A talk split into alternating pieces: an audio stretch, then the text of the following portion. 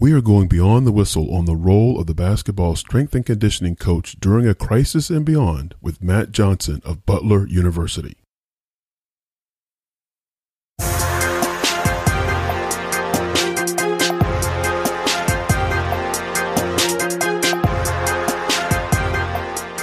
You are listening to Beyond the Whistle, the podcast that takes basketball coaches beyond the X's and O's to help you grow your network Make a plan for your career and maximize your influence. Beyond the Whistle is brought to you by McCants Sports, a career management and consulting firm for college basketball coaches. Learn more at McCantsports.com. Welcome to Beyond the Whistle. I'm your host, Odell McCants, and thank you for listening. My guest today is Matthew Johnson, strength and conditioning coach for Butler University men's basketball. Matt, welcome to Beyond the Whistle. Odell, thanks for having me on. So, Matt, as we're recording this, it's Wednesday, April 29th. We still find ourselves in the midst of the COVID 19 pandemic. Now, when I was playing ball, I tried to run and hide from you strength coaches. So I'm very curious what the work of a strength and conditioning coach looks like during this time. Yeah, you know, it, it's uh, I, forget what day we're on, but it feels like Groundhog's Day. Every day feels uh, feels the same. But uh, my responsibility right now with our players is remote. Um, you know, after the season unfortunately got cut short, uh, we gave them about two weeks of just rest and recovery. And it was a very emotional time. Um, obviously, just the, the, sudden end, like I said, was was difficult for them to cope with. Um, but you know, we're utilizing a lot of great platforms. Um, Instagram being one. Uh, we've created a uh, a free Insta- Instagram private account, and w- we have a great content stream where we're posting recipes, workouts, different uh, Monday motivational uh, talks, and so that is uh, that's been really valuable for our players during this time. That is a great way to link social media to learning and and staying connected. I mean, we know that this generation well, it's not just this generation it's all of us you know uh, like to use those types of platforms that's a very interesting concept yeah you know that's the the one thing i've found is um, that is the medium where all these players spend a lot of their time um, twitter instagram it's very much a social media driven society, and that's what they know. Uh, that's what they grow up grow up in. Um, so I've always tried to use that as an advantage, just in terms of reaching players, and it's just a, a great way to stay connected. And I think that's the the biggest thing we're trying to do right now is um, it's uh, obviously the the it's a different time right? So we have to approach things differently. And some of our athletes, like I have some athletes that have full gyms in their house.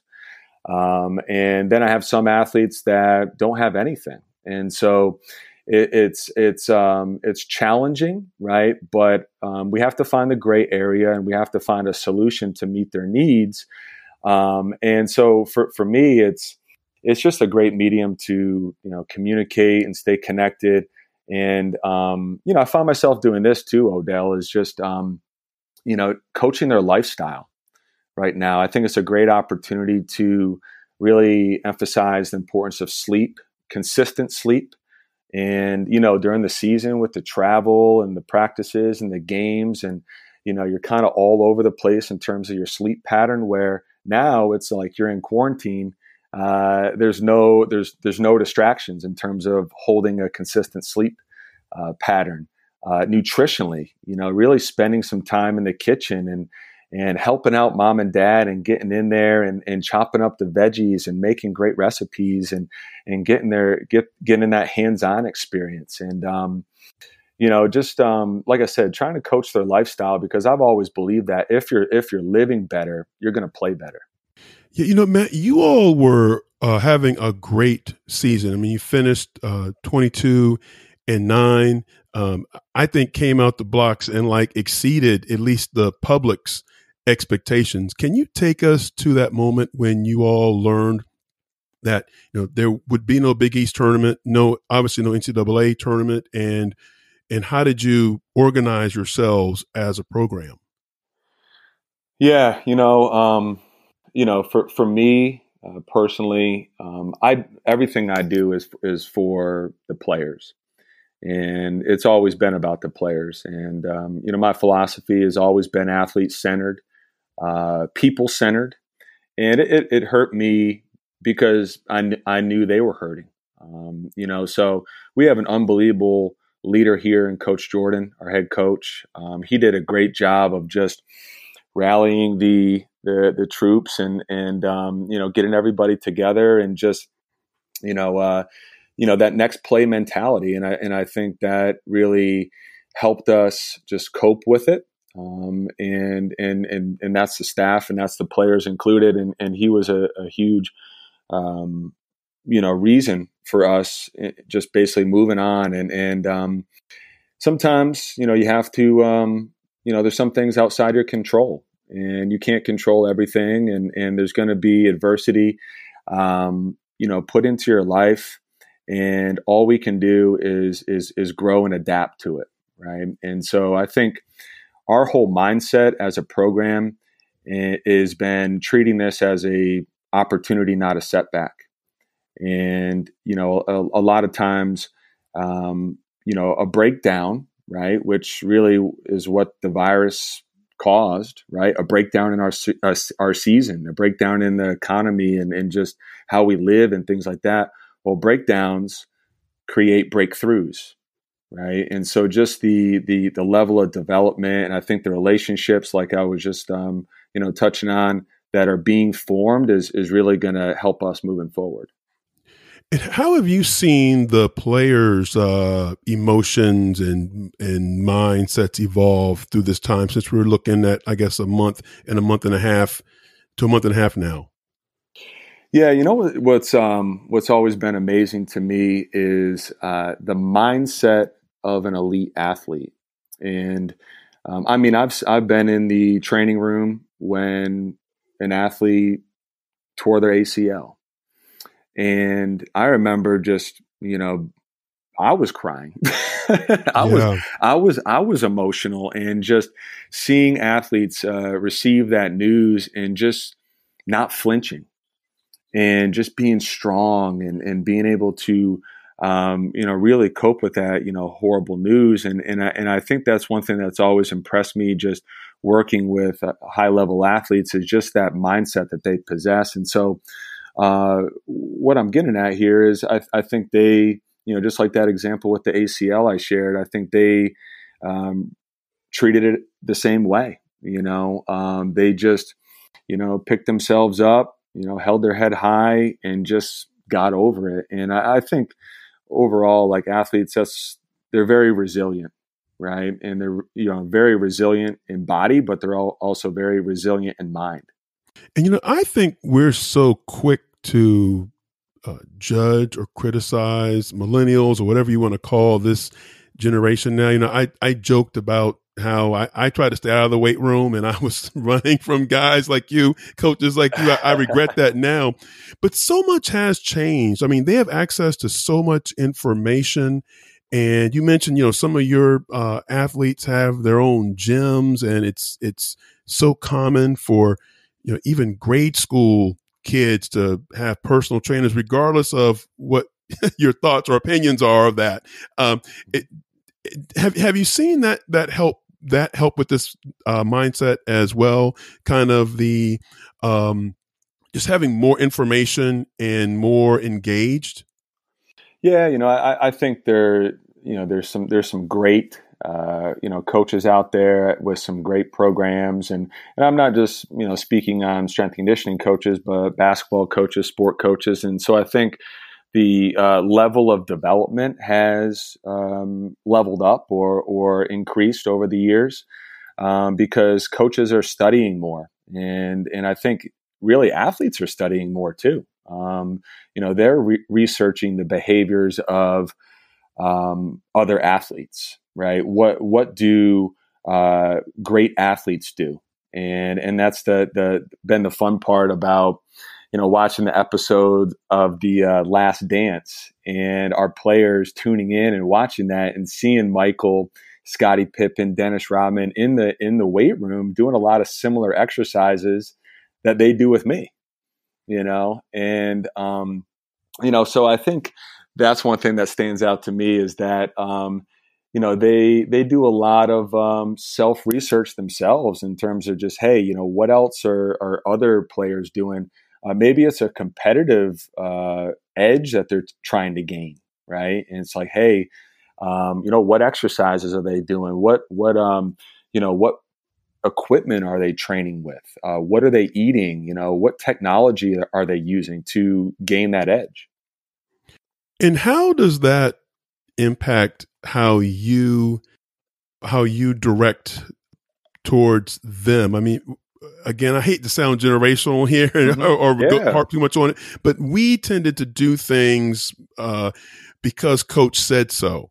Mm-hmm. Uh, there was mm-hmm. no Google, you know. Yeah, there were no documentaries, you know, to see. Um, but do you find that athletes are and not questioning in a bad in a negative way but just wanting to go deeper in what you're directing yeah you know i, I think um, you know this is, a, this is a really good point and it's one thing that i've learned over the years is there's different archetypes right? And athletes are architected differently right? And, and built differently.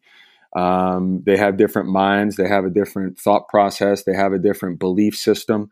And um, you know, one thing that I've uh, really figured out in my co- coaching journey is uh, the better you can communicate it, the better you can sell it, the the higher of the, the, the likelihood of them understanding it and buying into it. Right. I think that's where buy-in comes in. Like, you know, how well can you sell it? Right. And so that salesmanship is really key to coaching for me, um, where there's some athletes that you know I sit them down. It's like, hey, this is the system. This is what we do, and then they're yes, sir, all on board, right? Where there's some athletes that, to your point, you know, maybe they, um, you know, were very fortunate growing up, and they had a strength conditioning coach when they were 15, 16 years old. They were, you know, doing some type of performance program as a, a, a youngster right? So they have a training age and they have a, a background and consequently an understanding of other things that they could do. And so for uh, for that individual, uh, obviously, me just saying, "Hey, this is how we do it," it, it might not hit home. It might not click for that person. So I have to show more results. I have to show, "Hey, this is you know the system and and this is what it's done for this laundry list of players all these players have done this system and, and these are the results and this is the level of improvement that they achieved so matt you mentioned your career journey. You you've risen from coaching in high school where you uh, worked with who was my high school coach Stu Vetter, and I hope my listeners aren't getting tired of you're, you're my you're my third uh, episode in a row here with a Coach Vetter uh, coaching tree family member, but it's how we connected. Uh, but you've risen from high school to George Washington University in the Atlantic 10 to now a Big East and top 20 uh, program. Because I do know that there are many in the Beyond the Whistle audience who aspire to the same career pathway. Walk me through what your career journey has been. Yeah. So, um, you know, it, it started with three internships that were unpaid, but they were full time positions. I was doing a lot of things, and I it, I was doing a lot of you know side jobs, right, to service my passion, which was strength and conditioning. And you know, at the time, and, and really, what strength and conditioning is is is so much of an apprenticeship, where you know you you learn from master coaches, and you just learn from just being in the weight room and just look, listening, and feeling, you know, what they do. And just like a plumber or a carpenter or a mechanic, right? You just kind of just look over the guy's shoulder, right? And you learn that way. So those internships, you know, obviously, like I said, they they didn't possess a, a hefty paycheck, but uh, for me, it was just you know unbelievable um, knowledge building and just experience building as a as a young up and coming strength and conditioning coach. And and um, we all need an opportunity. And you know, for me, it was it was um, a 10 month, uh, $8,000 position. And um, I know that uh, some listeners will, will hear that and just be like, whoa. And my point is exactly, you know, and sometimes that's what it takes to just, you know, it, it's, it's, it's more of the opportunity and the responsibility that comes along with something just to give you a shot so you can prove yourself. And so I did that. And, um, you know, it, it's funny just to, you know, share a quick story with uh, Coach Vetter. You know, I was, I was up living in Massachusetts at the time um, in this 10 month, $8,000 position. And I was going to be relocating to Maryland. And um, I knew I was, and um, where I was in, in life, it was it was drawing me to that area, and uh, so I was looking for work. And so I heard from somebody I was working with, "Hey, uh, the strength conditioning coach for Montrose Christian just left. I think went to another uh, high school, and you know I think that position might be open. I don't know what it pays, but I, I know they have great players, and their coach is absolutely legendary. And would that have been Alan Stein? Uh, yes, yes. Who, who had left that, Coach Vetter? Yes, that's Alan. Yeah, yep. So, um, you know, so what I did, just like anybody would, you know, reach out, and and um, I could not find an email for Coach Vetters, but I found I found the address for Montrose Christian, and uh, I, I wrote a letter to Coach Vetter and just basically talking about my philosophy, my system, and what I could do for his players. And uh, geez, probably six weeks went by. I didn't hear a thing, nothing, radio silence. And all of a sudden, uh, one day I'm driving home from work and my phone rings. And it was a 301 number and i was you know oh geez okay. And i pick up and it's coach vetter matt this is coach vetter uh, from montrose christian. Thanks thanks for your letter. Um, hey I, am I'm, I'm, I'm happy you're interested in our program.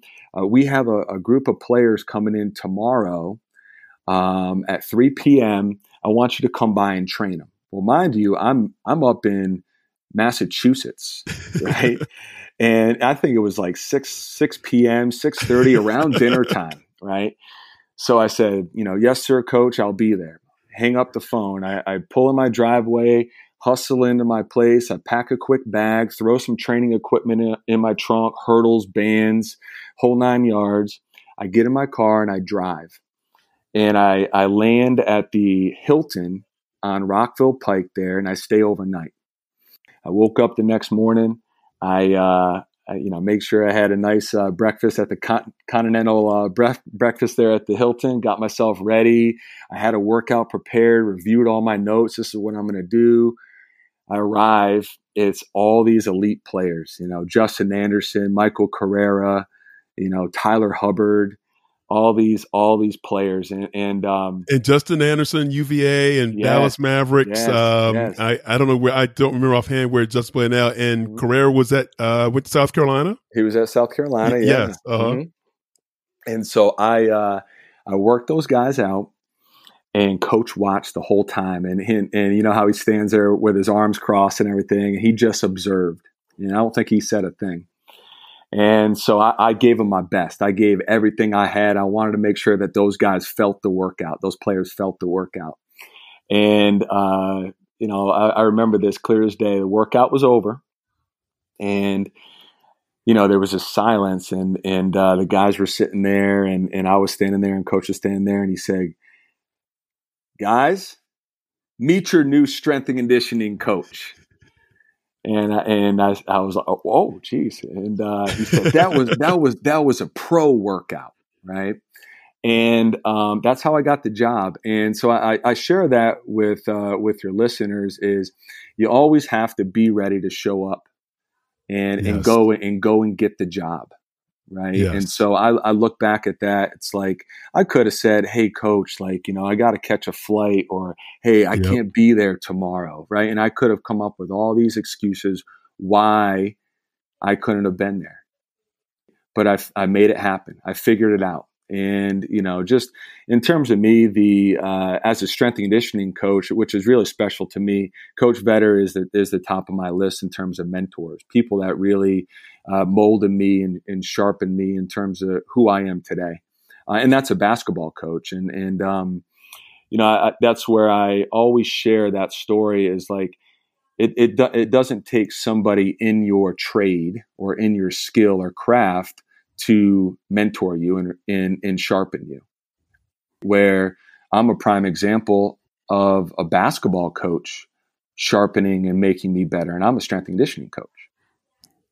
And that was a pro work. I mean, I also meant to mention there Justin Anderson was a first round pick uh, of the Dallas Mavericks uh, out, out of Virginia. So, Matt, so you're at Montrose, and we know uh, Coach Vetter runs a college, I mean, D1 style high school program down to everything. I think from the intensity of our practices and game and prep and how you carry yourself, travel. I mean, everything. But going to Montrose, did you have aspirations uh, to elevate to college at that time? Yeah, I I, uh, I always wanted to, um, you know, get to that level, and and those internships I was uh, speaking about, those were college internships, and um, so I, in a way, I started off in the college world, and um, you know, so for me going to the high school level, I didn't really flinch at that. I didn't really view that as like a step down because, to your point, like after meeting Coach Vetter and just uh, speaking with him and just hearing about his program and how he ran it and everything, like I was like, man, this I'm going to get better. I'm going to get better in this environment. You know, the level of standards and the organization, the planning, the strategizing, uh, elite level uh, of communication. And that's where I really acquired the ability to uh, communicate with uh, with courage, communicate with courage. And coach was was always um, inviting that, and and he he didn't want any fluff, right? He wanted yep, the facts. That's right. He wanted the facts, and it's like what what do we need to do to get our players better? And so he gave me an unbelievable uh, platform to operate on, which um, I then later um, carried on. And, and, that takeaway I applied to my staff later in life at, at, GW, where those strength conditioning coaches that worked under me, I remember how Coach Vetter treated me and, and, and allowed me to uh, be great and, and do what I do and gave me a, a, a great platform. He didn't micromanage me. He had expectations, he had standards, he knew what he wanted, he told me what he wanted, eh, but then he let me go out and, and go get it.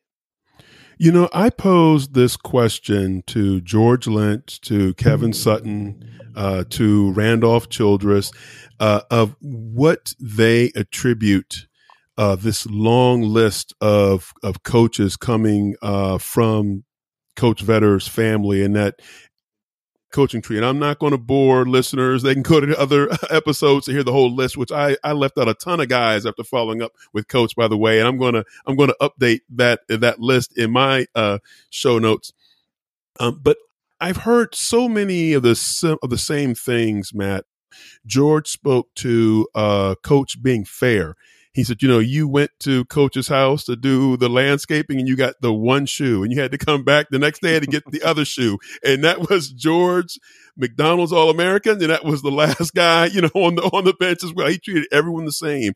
I heard from Kevin and Randolph that that responsibility that, they that he gave them and and gave us and you know uh, Kevin driving the van to go pick players up for summer league games and and summer uh, workouts and I hear so much of the same thing coming uh, from you as well. Yeah, you know I, I think that's the um, that's the the great thing about life is is you have all these people come into your life and and you don't realize the imprint they're making on you, right? The impact that they're having on you. And um, you know, I remember in the summertime, you know, Coach Vetter, you know, he he let me really just run the off-season development. And there were some times where I would be starting the session and we would be 20, 30 minutes into the workout and he would show up. And and he had that level of trust in me that I could command and I could execute the workout and I could train the guys and he and he was confident and, and trustworthy in me to execute it at a high level. And so I think putting people in those positions is is really key uh, for them to spread their wings and grow and adapt. And and I always um, you know say this is is leaders create leaders. Yes. Right. And and so you know how you how you lead others is is largely that is is giving them the trust and the respect and the plat- platform to go out and and um, like I said, be great and do what they do. And you're so right, Matt. A leader's job is to not create followers, but to create other leaders. Yeah, and so when Absolutely. I hear when I hear that list of all these unbelievable coaches that have worked um, and played for coach, like you know, it's it's uh, it's no surprise, it's no mistake. You know, um, it, it's how he led them. It's how he allowed them to go out, spread their wings, and and and uh, you know, I'm, I'm not going to say I didn't make any mistakes. You know, um, and I think that those small fail- failures are really key for uh, self growth and self improvement and stuff. And I talked about that stuff with Coach, and um, it, it, just led for some really great dialogue and just um, just continued learning for me in, in my young coaching career. That's what I was going to say. Isn't that what it's about? Is making those mistakes? I mean, someone giving you the freedom to make those mistakes, uh, and then how that strengthens your relationship when when that person is a true leader. Yeah, you know, I just um, I, I just look back at at um, my years at Montrose, and I just absolutely cherish those. Um, you know, it, it, it taught me so many things, and and the and the one the one thing is it's flat out about the people and, um, you know, the big time is not a place, it's the state of your heart. And um, everybody's heart was in that program. And, and coach poured it out and he shared his level of love, um, you know, for his players. And, and um, you know, he was, uh, he was a man of high standards and, and, uh, and he knew what he wanted and he demanded it out of you. Right. But he still, he still, he coached our guys uh, very hard, but he uh, he hugged them after, and I, and I think that that heart and that level of love that I think he displayed uh, for our staff and, and for our players is is what made us great. So Matt, you make a transition from high school, although although an elite high school program, uh, to GW in the Atlantic Ten, and then from GW to Butler in the Big East. Uh, you know, multiple Final Fours. We we know the Butler tradition.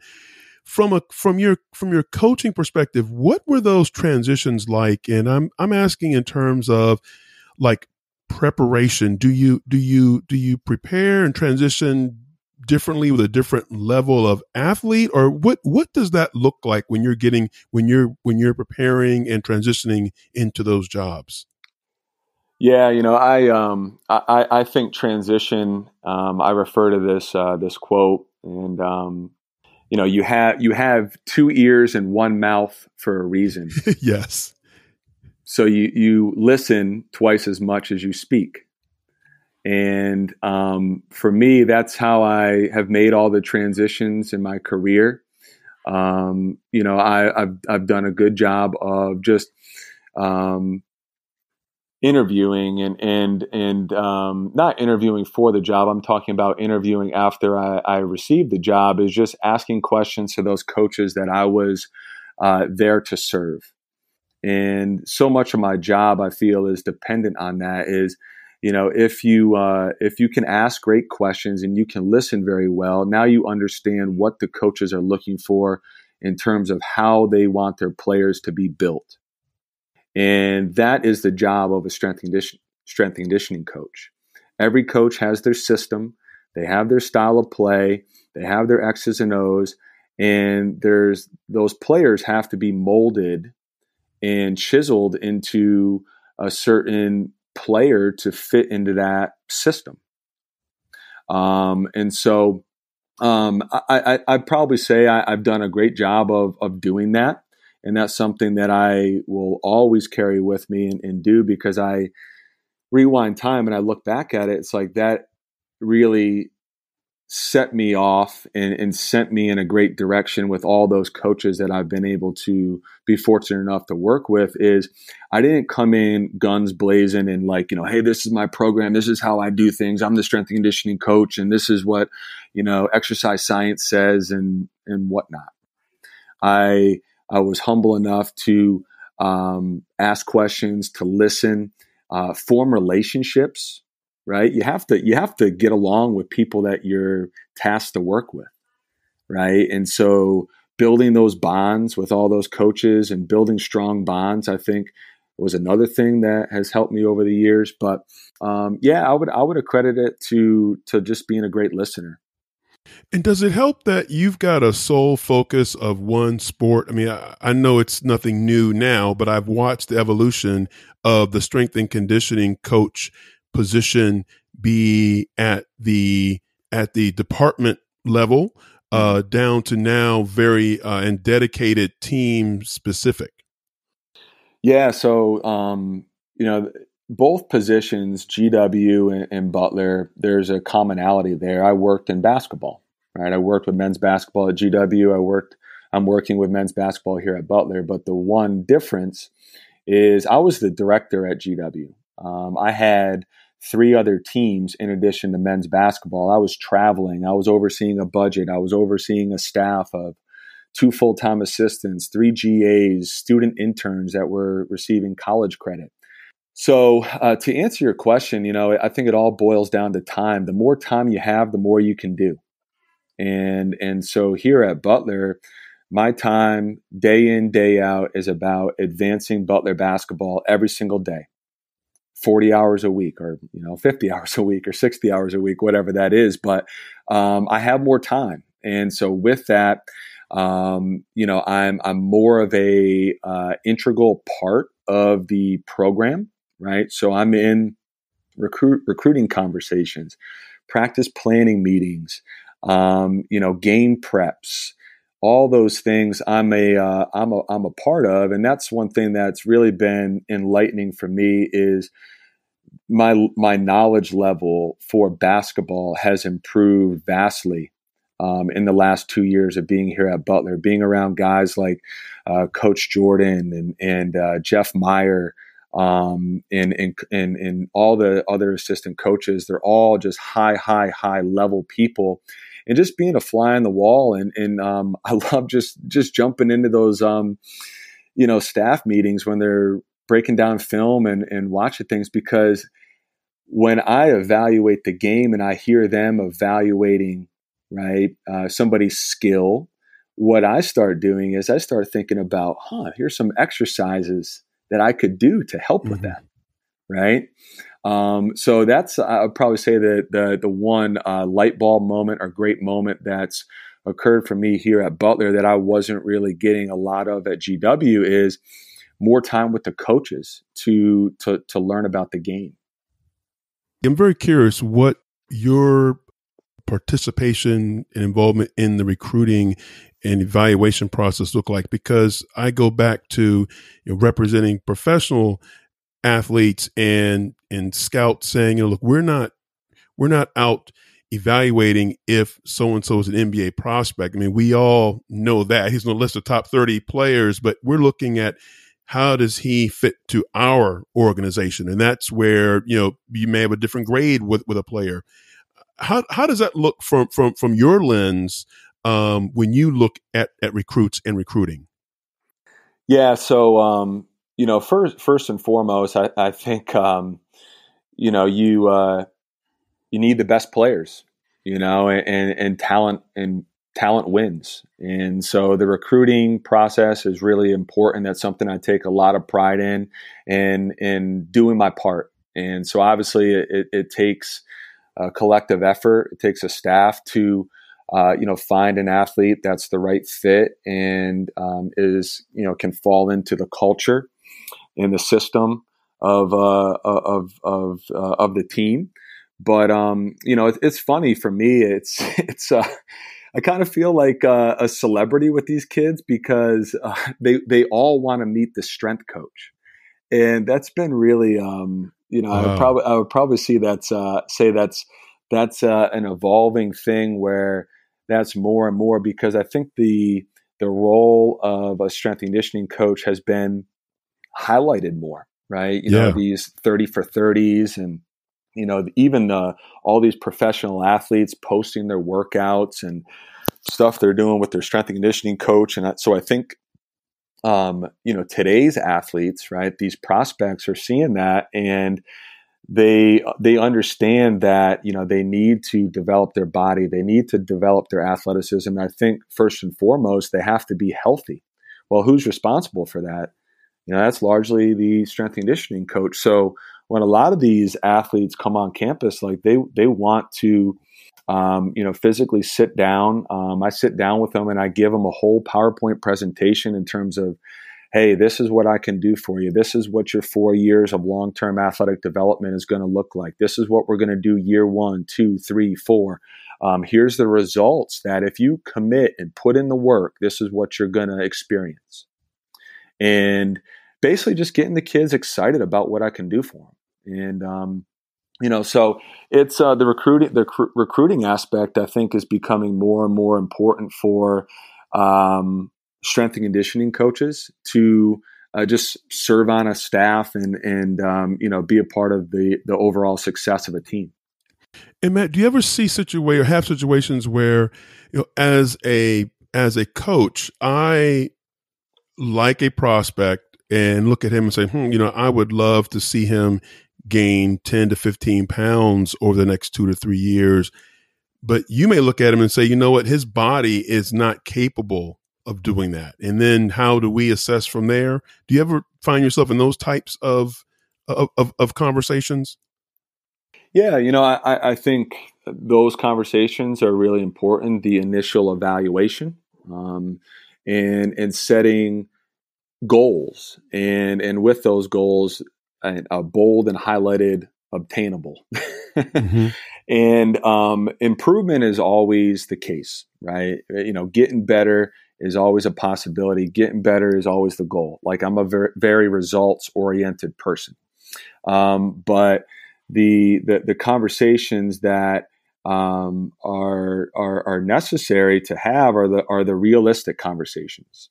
Like, hey, if this athlete works hard every single session, eats right, sleeps well, right, trains with a high level intent, trust the program, right? And and so like we kind of talked about that earlier in our in our conversation here, where uh, sometimes you have to sell them, and they're very skeptical, right? And so that that skepticism might reside for six months. Well, that's wasted time, right? Um, so just highlighting all those things, presenting all those things into the conversation, I think is is um, one thing I do very well.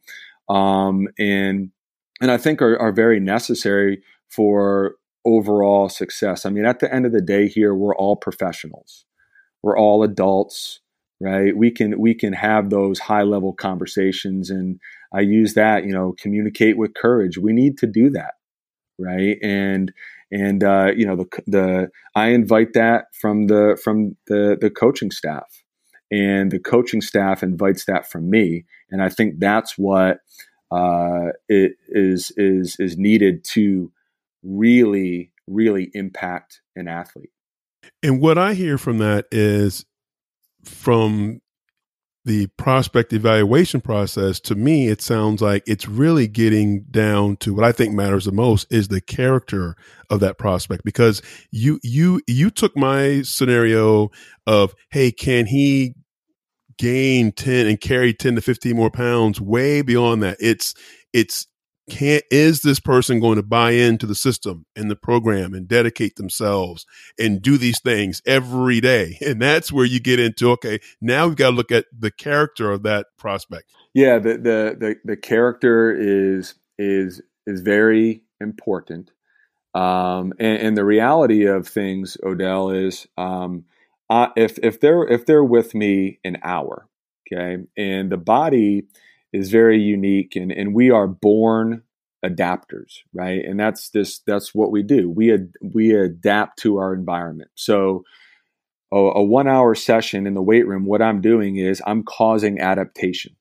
right, to occur. I'm I'm I'm I'm basically jump starting that. Well, the other 23 hours of the day absorbs that adaptation, right? And so in those 23 hours, the two very important things is how you fuel, how you eat, what are you putting on your plate, right? Are you um, you know putting a consistent amount of calories into your system in those four hour windows of time? And how are you sleeping? Consistently. And so it, it's it's really eye opening when you when you view it like that. It's like it's really dependent on those other 23 hours that they're not with me you know how impactful that one hour workout is going to be overall long term and isn't that where you have such a critical relationship with players. I mean, you you get to spend the most time with them based on the whole NCAA uh, parameters of time, and and my and my guess is they can look at you the next day after a game, and it's not like, well, you know, I only got five minutes of playing time, so I'm not going to listen to him today, or that, you know, that kind of attitude. I mean, I, I, it's just such a. But my my my perception is you you play such an invaluable. Anyone in your role plays such an invaluable uh, role or relationship with players in the program?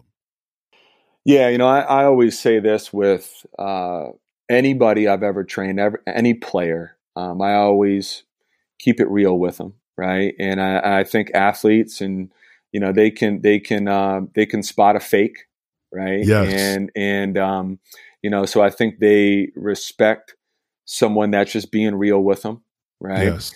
And um, I always express this as I am not responsible for your playing time. So if our relationship is going to be dictated on your playing time, then you're missing the whole deeper meaning behind what I do. And and what I do is is twofold: growing you as an athlete, and through that process of growing you as an athlete, making you a better man, making you a better person. And I think that's the great thing about the weight room is you learn so many life lessons uh, mm-hmm. discipline, accountability, consistency, failure, right? 225 pounds is 225 pounds. You might try to lift it up, but you're not strong enough that day and you fail. But then you keep at it and you and you maintain that level of consistency and then one day you lift that 225 pounds great life takeaway there, right? Um, and so, uh, you know, for, for me, I always, uh, you know, I, I, would, to any coaches, basketball coaches listening, um, I would say this if you want to get a pulse on your team, have the have this strength conditioning coach on speed dial yeah and and constantly communicate and and and speak with them because all those conversations that the strength conditioning coach is having before a workout, after a workout, you know, just standing by the squat rack in between those sets and reps, right? Those rest periods, right? Just the the natural or organic flow of a workout. All those little conversations that are being had on the road, right? When you're just, you know, stretching a guy, you know, night before a game and, and whatnot. Like, um, we are uh, around it all right we're in the locker room stocking the fueling station and, and, you know setting all the snacks up for the players we're always around the players and i, I would say and i'm not being biased here uh, we're around the players the most and and that's just that's just like i said just me being real and and um i i take a lot of pride in understanding that and like i said i i've acquired that understanding over the years is um, after a tough loss you will not see me pout. You will not see me sad. Um, I'm going to show up the next day and I'm going to uh, I'm going to just radiate positivity. I'm going to dap guys up. I'm going to go around. I'm going to ask how they're doing. I'm going to I'm going to love. I'm going to care. I'm going to nurture them. I'm going to be there for them because one thing I've learned is uh, players take losing very difficult and coaches take losing very difficult. So there needs to be somebody in that team organization the the, the night or the, the the day after a tough law, loss to lift the group up and to and to to just get that positivity going, get that energy going, right? And just the the you know just create great vibes in the gym. So your your boss, Ralph Reiff, who is the senior associate athletic director of student athlete health, performance, and well being, uh, is one of my favorite people, Matt, uh, in and outside of sports. And Ralph uh, was at I met Ralph when he was at St. Vincent Sports Performance there in Indianapolis, and he uh, trained my very first NBA client, and uh, I sent other clients there as well. And Ralph was so instrumental in the start of my business when I was on the player side.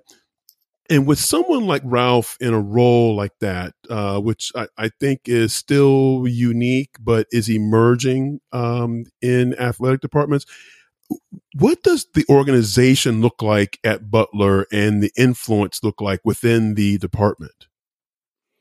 Yeah, so Ralph is a uh, unbelievable resource. Uh, just have has years upon years of knowledge and experience, and um, quite frankly, in the short amount of time, I've I think this this summer will be one year of me working with Ralph.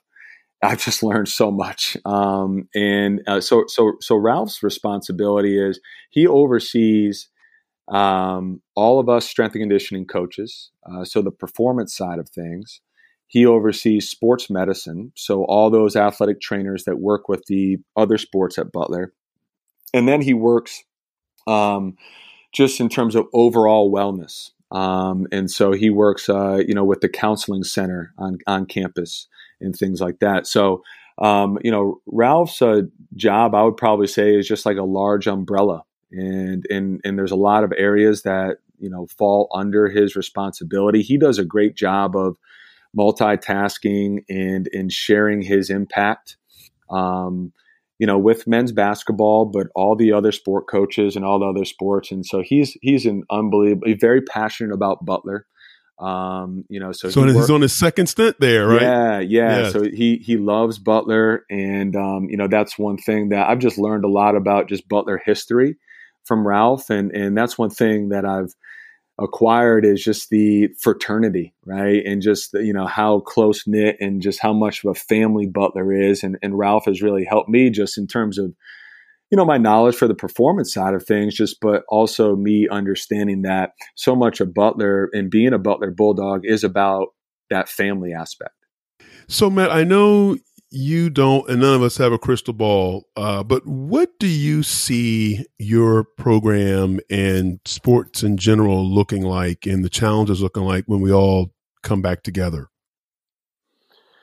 Yeah, you know, I um, I, have I've tried to you know put some thought behind this, and and I and I'm feeling more and more confident with the plan uh, when we we do see our athletes again, and and unfortunately, that's a question mark. We don't know when that's going to be, but um, I think the the the the one word uh, that stands out to me is progression, and you know we need to do a great job of communicating all these people, all these stakeholders, I call them, right in the program, uh, sports medicine, people like Ralph, uh, myself Coach Jordan, you know, um, all, our nutritionist, right? All these people utilizing their expertise and their skills to progress our players back to participation safely, right? And so, what I mean by that is we need to realize that, you know, the insanity approach of just going right back into, you know, just two a days and, you know, just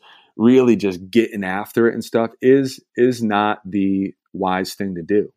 Uh, the, the the the wise thing to do is, you know, um, take a progressive approach and build, um, you know, volume and intensity of work, maybe five ten percent every week, and then if you look at over the course of of five weeks, six weeks, you've increased your volume of work and your intensity of work by fifty to sixty percent.